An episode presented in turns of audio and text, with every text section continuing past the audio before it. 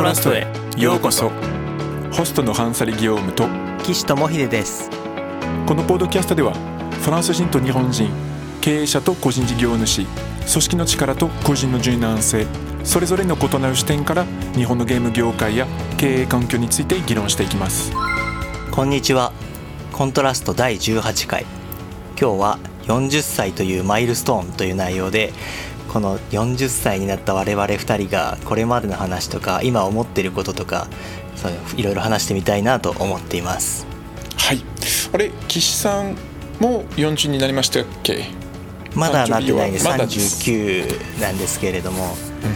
でも40になるなと思って結構この1年ぐらいを過ごしていて40ってぼ僕がゲーム業界に入った時は40歳定年説っていうのがあるぐらいだったりまあ、一つの節目だなっていうのはそう思ってたんですね。じゃあいろいろまあ僕は4月ですね。今年の4月40になったのであのおめでとうございます。はい。ありがとうございます。あのなんていうんですか？壁の向かい側に待っているという 感じで。いいですね、はい。えじゃあぜひ話していきましょう。よろしくお願いします。えよろしくお願いします。コントラスト。コントラスト。この40歳うん。えその何？えリタイア説？そうですね。どんなどんな感じだったんですか？そのその説。もう20年ぐらい前。専門学校とかではそういうの言われていて、まあ、大体40になるぐらいまでには、まあ、なんかそのクリエイターとしてのキャリアからはどちらかというと経営者になったりとか教育者になったりとか、まあ、なんかその後輩の指導役とか、まあ、何かしらそのそろそろ一線を引き始めるタイミングが40ぐらいになるからまあいろいろそういうなんだろう前提でプランを考えなさいっていうのは結構言われてた感じでした。まあ、でも実際、うん。ええ、自分が30歳ぐらいになった時に全然40定年説みたいなみたいなのはないなとは思いましたけどね。全然第一線で活躍する先輩はいっぱいいたんで。そうですよね。うん。まあいうん一クリエイターとしてのそのまあ言い方あれですけどなんか賞味期限みたいなうん。感じですかね、その。そういうニュアンスでは言われてましたね、うん。うん。うん。まあ、まあまただその、うん。ええ、引退まではいかなくても確かに40になってくると働き方はいろいろ変わってくるなっていうのは思いますよね、まあ、昔のゲーム業界は結構徹夜とか休日出勤とかもい普通だったんでそういうのができなくなる年っていうのは一つあった気もしますあなるほど。じゃあそのえそう健健康健康的な面っていうとこですよね。そうですね、まあ僕はあるとしたらそのいくつかこうあるなと思っていてあの、うん。まあ、健康的な理由っていうのはもちろんそうなんですけどただあの若い時って、まあ、すごいこう、ね、深夜まで働いてたりとかいろいろやってるんですけど、うん。でも無駄が多いんじゃないですか。やっぱまだそこまで経験してないので、その無駄なことが多いからこそ、えーすごい時間が取られてしまうんですけどもその経験とともにそういうこう少しずつこう無駄うん。が、えー減っていくと思うんですよ。なので、えー、ともうちょっと少ない時間で、えーそれなりの品質とかそれなりのものは作れるようにはなると思うんですけど、うんえー僕はどっちかっていうとその若い時の方は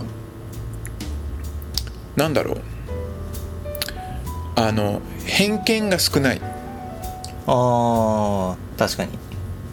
偏見が少なくてその感というものを作るんじゃないですか。その感を養うというか、うん特にクリエイターってやっぱそのこういうものがうまくいくこういうものがうまくいかないっていうのをこううん。いろいろこう体験して身につけるわけですよね。うんでそれでこう感を養うからこそ作業がどんどんこう効率化されるとかそういう安定とした作業仕事ができるようになるんですけどただその分あの偏見が生まれると思うんですよね。うん。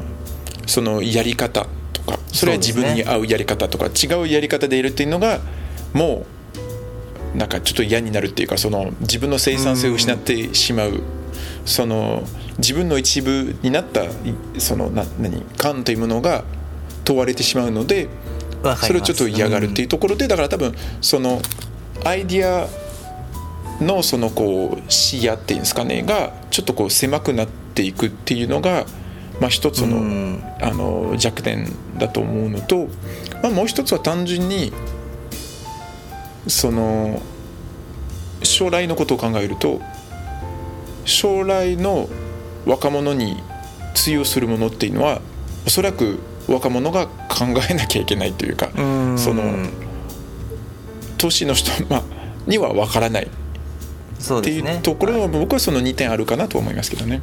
エンタメ業界ならではの難しいところですうね。ん。それはある気がします、まあ、そういうのを考えてまあその40歳になってみてハンサリさんとかはどんなことを考えてるのかなとかっていうことをちょっとお話できたらいいなっていう感じでした。40になって何か変わりましたか？意識しましたか？何が変わったんでしょうね。まあちょっと髪の毛が薄くなったっていう感じですかね。そういう。あまあでも何が変わったんだろう。まあでも自分のこれまであんまりその年齢とかまあ年とか意識はしてなかったんですけどやっぱ40になると多分嫌でも意識せざるを得ないというかうーん。あのいろんなその若い時にこう全く考えない。っていうかその考えなくてもいいようなこといっぱいあるじゃないですか。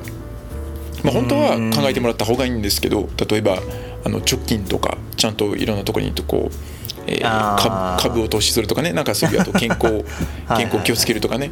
でも若い時って割とそういうすぐリカバリーができるとかあと時間的な余裕があるから、まあ、そこまでシビアに、えーうん。見なくてもいいというかっていうのでまあそれは将来例えばあこれをやってみたいんだけどまあいいんじゃない？将来やればいいしみたいな。っていううん。思考が通用しなくなる？そうなんですよね。うん。だその本当にやりたいことがあるんだったらもうもうやらないと間に合わない。ああ思います思います、うん。確かにそれってだんだん意識しますよね後でやろうって思えなくなってくるというかその後がなくなってきてることを実感しだしたなっていうのはちょっと感じるところですね。ありますね。でましてその、うんコロナ禍であの、ね、外に出れないとかいろんな人にこう会えなくなったりとかうん。かなり時間ロスにつながったと思うんですよ。でそあのそうですねあの時間は。うんでその3年でちょうどそそれが終わって40歳になったわけなんですよ。だから多分結構ダブルパンチかなっていうのは思ってて、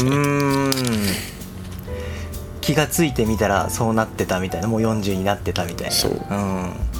あもう取り戻せない時間だっていうのをすごくこう思ったのでだからその残り時間の尊さというかうーん。そのうん。そうですね。うん。なんかその20代のうちはスキルとかキャリアとか、まあ、貯金とかいろんなものを積み上げることっていうのにかなり意識が向いてたと思うんですけど3040になってくるとそういう積み上げてきたものを最後どういう形で整えようかそしてその積み上げてきたものをどうしていこうかみたいなのを考えるようになりますよね。残りの時間まで積み上げ続けていくのか、それともその積み上げてきたもので何かを成し遂げようとするのかとか,、まあ、なんかそういうのを考えなきゃいけないタイミングかなっていうのはちょっと40っていうのは思っていたところでしたね。その一面もあると思うしその、えおそらくですけどその20代とか30代で身につけてきたその使ったこうスキルっていうんですかねその経験とか知恵っていうものに意味をえ持たせたいんですよね。そうですね。うん、だからそれを生かしたいわけですよそのそれが生かせないとなるとじゃあ20年代と30年何やってたっけっていうことになるのでなんか自分を否定するようなことになっちゃうのでうんだおそらくそのやっぱ20代とか30代の経験を価値に変えたいっていう気持ちがもうあるかなと思うんですよねそう価値という思います。か。うんあでもまさに価値かなとは思いますそのスキルもキャリアも結局何かに向かって身につけてるもので、まあ、もちろん身につけること自体も楽しいんでしょうけどやっぱり何かを表現したいとか特定の何か目的とか価値に向かってやってたはずの部分もあるのでそれをどこかで明確な価値に変えたい。そして変え始めるタイミングなのかなみたいなのは思いますよね。そうです。まあもちろんそのよ40歳を待たなくてもいいんですけど。あまあもちろでも。んちょっとずつ。うん。そうですね。ただその40になると多分そこが意識その意識がこう高まるというか高まるというかその、うんまあ、だから意識せざるを得ないという。うんうんだからやっぱ数字的なところだとこうまあまだ20歳まだ30歳とかって言ってまあまだ40歳とかっていうとそこまでこう説得力が ないというかうん。いやもう40歳でしょっていう。そうなんですよね、うん。そういう感じはあるある気がします。ちなみにその今ってなんか日本の感覚だとそういう感じでしたけど欧米とかだとその年節目節目っていう感覚ってあるんですかなんか日本は結構節目節目っていう言葉が、まあ、よ割と好きというかよく使われるというかそういうなんか霧のいい数字の時にこういう話をしたりこういうのを考えたりするのって割とよくある感じなんですけど。そうですね。欧米でも似たようなうーん。感覚はありますねそのとりあえずここうのね20代で、えーいろいろいろこうまあ20代で無駄なことをする。それによってこういろんなことを学んで、えー30代はそのキャリアを作る。うーん。そので40代はそのすなんでしょう。なんでしょうねでも40まあでも結局そういうのってなんかこう典典型的なえ例えば典型的なあの人生を送ってる人向けに考えることなんで例えば、うーん20代えーの、えー、と後半に結婚をして30代の初めにこう子供を預かあの預けて、えーで40歳みたいななんかこうそういう家庭家庭像みたいなのが前提だと思うので今はどうでしょうね。その考え方自体は古い。まあまあそうですからね。そのなんだろう。型にはまるっていう意味ではちょっと古いのかも。ただまあなんかその節目を気にするのかなっていう、まあ、あんまりですかね。なんかハンサリさんと話しててハンサリさんとかはあんまりその40だからこうあなんか40になったなとか40だからどうみたいな感じはあんましないですね話してて。ああしない通過点のまあ。1個なのかもしれないですね。うん。通過点の一個だと思うしあとまあ自分の頭の中ではええ。だいぶ前から40歳なんで。ああなんとなく。だえーやっと自分のそのこう精神年齢じゃないんですけどうーん。そのあるんじゃないですか？なんかこう心地いい年齢っていうわかんないんですけど。ああなるほど。あの人によってそれが15歳25歳とか30歳とか、まあ、人によっていろいろあるんですけど自分の頭の中でもずずっと40だったんですよね。なんとなくその、落ち着いてますよね。うん。うん、40になる。だからじそれまた不思議なことなんですけどうんなんか逆のコンプレックスがあったんですよね。その何歳ですか？って聞かれるとあ35とかってあ若いですねとかそういうのが結構嫌だったような気がしますよね。でやっとへー。40になってやっとこうあ自分の年齢だっていうああそうなんとですね、うん求めてた狙ってた年齢になったみたいな。まあちょっとちょっとわけわからないでしょうけど、うん。いやいやおめちゃめちゃ面白い話だと思うしなんでそれを嫌だその35って言われて嫌だって思ったかとか紐解いていくとなんか面白い感じもしますね。そうまあ、ちょっと若干感覚の話なんでしょうけど。なんでしょうね。多分その若いからあその若いからと言われるとなんかこうまあみんな何を言いたいかっていうとそのまたいろんなことができるでしょうっていう意味はあるでしょうけども多分自分がそのいや自分のこれまでの経験これまでの体験っていうのがなんかこう過小評価される。ああなるほど。わかります？言いたいこと、うんちょっと不思議なんですけど。いやいやかなりかりやすいと思います。はいだって30歳若いですねって言われてもおそらくその一般人よりはかなり凝縮した人生も送ってるしうーん内容的に。一般化されてしまったような感じもするのかもしれないですね、そうですね。でそうするとこう、うん。じゃ30歳だからじゃあ何未熟っていう意味なのか。うーん。っていうなんかまあちょっとねなんでそう思ってたかはわからないですけど。あいや面白い話だと思いました。うーん。ちなみに岸さんはそういうそういうこう自分の年齢に対してのそういうコンプレックスとかこう意識とかはあったんですか？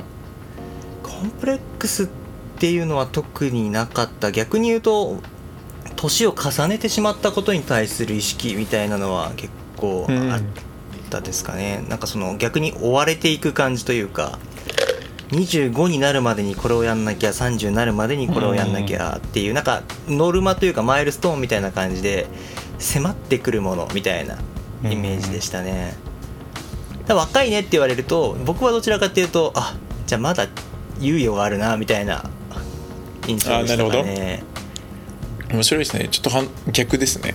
そこはそうですね。ちょうどいろいろ似ているところもあるけどやっぱ結構逆のところもありますね。うんそうなんですよ。だからまあ40になると逆にもう40になってしまったみたいな。うん。じゃあなん40になる。か次は50が来てしまうから50までに何をしなきゃいけないんだみたいな 感じはありましありますね。ありますね。まあ4まあ4自分たちが40になったからまあもしかしたら40歳っていうあの、うん。マイルストーンに特別な意味をあか、まあ、感じてるかもしれないんですけど。あそうだそうですと思います。はい。でもまあでも確かにその人生の半分というかそのそうなんですよね。特にキャリア。うん。まあでも例えばキャリアとかもそうだと思うんですよ。例えばあの大体40代っていうのはあの結構キャリアのの限界？うんってよく言うんですよね。だから例えばその40歳えっ、とまあ40代。だから50、まあ、40と50の間にえっ、とももしそのこう組織のこう上上を登るようなことであればその大体40後半でその伸びしろっていうんですかね。うん。が、えーもう決まるというか。うん。なのでそのこうカーブがこう緩やかになっちゃうんですよね。そうですよね。なので、まあ、よく言うの、ううん。ん。あ。あまあ、よく言うのはその例えば、えー、とグローバルな大手とかで、まあ、昔はよく言ってたのは、えー、大体その CEO とか CXO、えーになるためのコースっていうのがあってうん。大体その40歳の時に VP とか、まあ、なのでその部長とかになってないと、うん。まあ、まずありえないとか。うんうんうんうん。で CEO も多分遅くとも50歳。60からはならない。うん。なので社長になりたいんだったらそれがやっぱこう40歳と50歳の間でしかできないことだっていうのがよく話としては聞いてましたね。ああ話として聞いたのはなんか初めてですけどすごく感覚としては分かる気がしますね。うん。まあその仕事人のキャリアも大体20から始まって、まあ、大体65で終わるからそういう意味でも真ん中じゃないですか。その真ん中ちょっと過ぎたあたり、まあ、50%とか60%のところでやっぱりそのピークを迎えておかないとそのなった後もありますからね。社長として活躍する期間のことも考えるとやっぱりそのくらいでなっておかないといけないっていうのはなんか分かる気がしますね。そうですね。うん。それ確かにポジションになることが目的じゃないですからね、なった後、まあ、あとはうん、おそらくその、まあ、これまでの経験とスキルを生かせる年齢のとうん。その会社にとっては例えば、えーまあ、その一人の従業員にずっとこう投資してきたからうん。やっとその社長になってもらったからそれで3年で辞められると困るみたいな、まあ、そうですよね。できれば10年間とか15年間とかがうん。社長の、えー、とが、まあ、あの勤めてもらえる。うん年齢にするっていうことでしょうねきっと。なんか日本的なその人材に投資する考え方だとまさにそんな感じかなって思います。なんかちょっと前の回とかでもその欧米というかアメリカ式とかだと割とその即戦力を求めているってみたいな話があるじゃないですか。そうですね。そういう場合もなんでしょうね。同じような考え方なんですかね。結局そのまあ自分が磨いてきたキャリアを積み上げてきたスキルを最終的に生かし始める年齢っていうのはやっぱりそのくらいからって感じなんですかね。40になって何を成し遂げるかっていうところにシフトしていく。そうですね、ん。それが一番まあそうですね。会社にとってもそのまあ一従業員にとってもそれが一番お互いにメリットのある形だと思うんですよね。うーんというところでまあじゃあその年齢、まあ、まず40歳っていうマイルストーンがまあやっぱ2人ともちょっとこうやっぱこう意識が強まったというか そうですね。うーん。なんかこうちょっと特別な意味があるような、えー気がしているんですけどただ面白いことにその岸さんはどっちかっていうとこうずっと昔からあのあもう25だあもう30だうん。もう40だっていうなんかこうプレッシャーを感じてた、えーことに対して僕はどっちかっていうとこうまだまだかなみたいな。いつ40になるんだろうなみたいな、えー感じでしたね。そうですね。その辺って結構違いがやっぱあって面白かったですなかなかこういう話もする機会が少ないので、えそうですね。すると次どういうどういう話をえそうです展開ねもし半崎さんが、うんまあ、興味があればその20代の時の自分とか30代の時の自分、まあ、あとはもしくは50代の自分に会った時に何か今伝えたいこととか何かあったらどんなことを伝えるのかなとか興味がありました。なるほど。じゃあそれは、えーまた来週はい話しましょう、